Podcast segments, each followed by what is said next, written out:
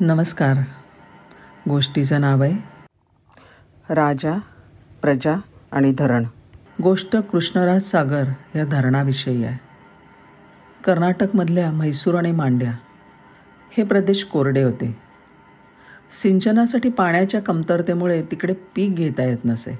म्हैसूरचे महाराज कृष्णराज वाडियार चौथे यांनी दुष्काळाच्या काळामध्ये आपल्या स्वतःच्या गंभीर आर्थिक परिस्थितीतसुद्धा हे धरण थोर इंजिनियर सर एम विश्वेश्वरय्या यांच्या सल्ल्यावरून बांधायला घेतलं. साल होतं एकोणीसशे अकरा. कावेरी हेमावती आणि लक्ष्मण तीर्थ. या नद्यांवर मांड्या जिल्ह्यात हे धरण बांधायला सुरुवात झाली. आठ हजार सहाशे फूट लांबी आणि एकशे तीस फूट उंची असलेलं हे धरण बांधायला त्यावेळेला अडीच कोटी रुपये खर्च आला. धरण पूर्ण होऊन एकोणीसशे बत्तीस साली कालव्यातून पाणी सोडण्यात आलं. हे धरण बांधायच्या वेळी झालेली एक अलौकिक कहाणी आहे. महाराज कृष्णराज आणि सर एम विश्वेश्वरय्या धरण पूर्ण होण्यासाठीच्या अडचणींनी चिंताग्रस्त झाले होते.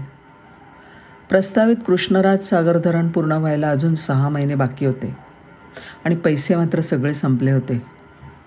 फक्त आठ महिन्यांपूर्वी राजाने बनारसच्या राजाकडे आपले कौटुंबिक दागिने गहाण ठेवले होते. वाढत्या मजुरीच्या आणि बांधकाम खर्चात सगळे पैसे संपले होते. मानसशास्त्रज्ञ म्हणतात पराकोटीच्या अवघड परिस्थितीत ज्यावेळी कुठेही जाण्यासाठी मार्ग उरलेला नसतो तेव्हा मनुष्य मनुष्याकडून अनपेक्षितपणे असामान्य काम केलं जातं.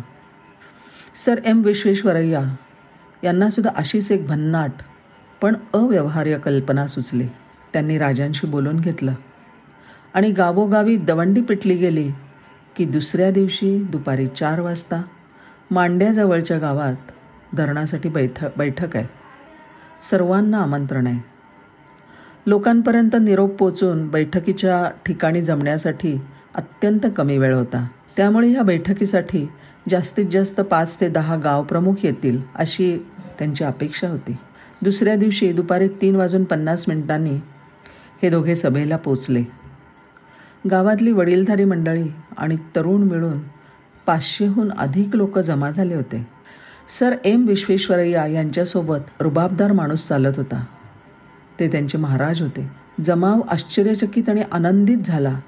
त्यांच्यापैकी बहुतेकांनी राजाला इतक्या जवळून कधीच पाहिलं नव्हतं. महाराजांना शिक्षणाने नम्रता शिकवली होती. ते गर्दीमध्ये मिसळले. सामान्यांशी सामान्य होऊन बोलले. आणि मग शेवटी मंचावर आले. सर विश्वेश्वरय्यांचं मनोगत व्यक्त झाल्यावर महाराज जमावाला समजेल अशा भाषेत त्यांच्याशी मनापासून बोलले. त्यांनी लोकांपासून काही म्हणता काही लपवलं नाही. धरणासाठी त्यांच्या मदतीची गरज असल्याचं राजांनी सांगितलं.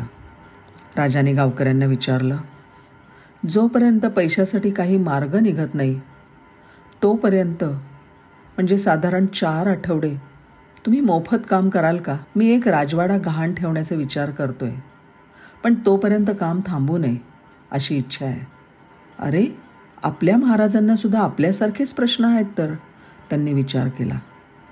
महाराजांचा साधेपणा सच्चेपणा आणि परिस्थितीमुळे आलेली अगतिकता लोकांच्या मनाला भिडून गेली. राजा प्रजाजनांशी मनाने जोडला गेला. विजेचा झटका लागून भानावर यावं तसे लोक राजासमोर उभ्या ठाकलेल्या ह्या आर्थिक समस्येने जागृत झाले.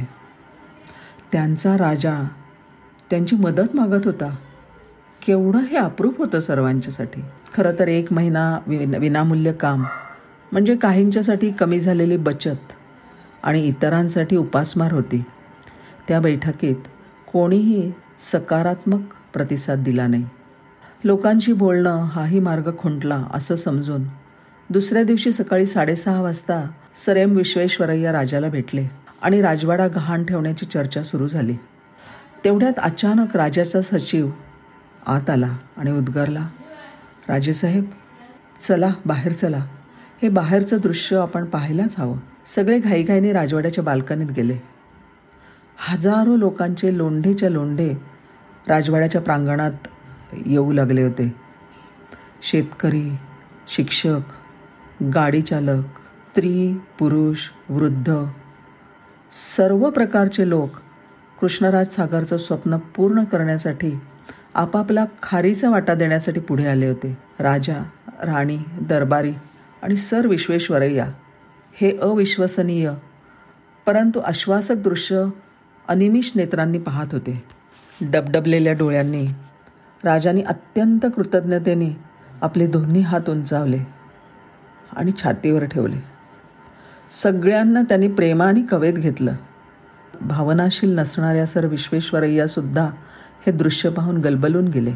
एक नम्र राजा हुशार अभियंता आणि हजारो स्त्री पुरुष यांच्या परिश्रमाचा दाखला म्हणून आज कृष्णराज सागर ताठ मानेने उभं राहिलं आहे आणि हजारो हेक्टर जमीन सिंचन करत आहे अत्याधुनिक कालव्यांच्या प्रणालीमुळे शिवना समुद्रापर्यंतच्या भागाला आज कृष्णराज सागर हिरव्या सोन्यानी मढवतं आहे आणि मढवत आलं आहे धन्यवाद.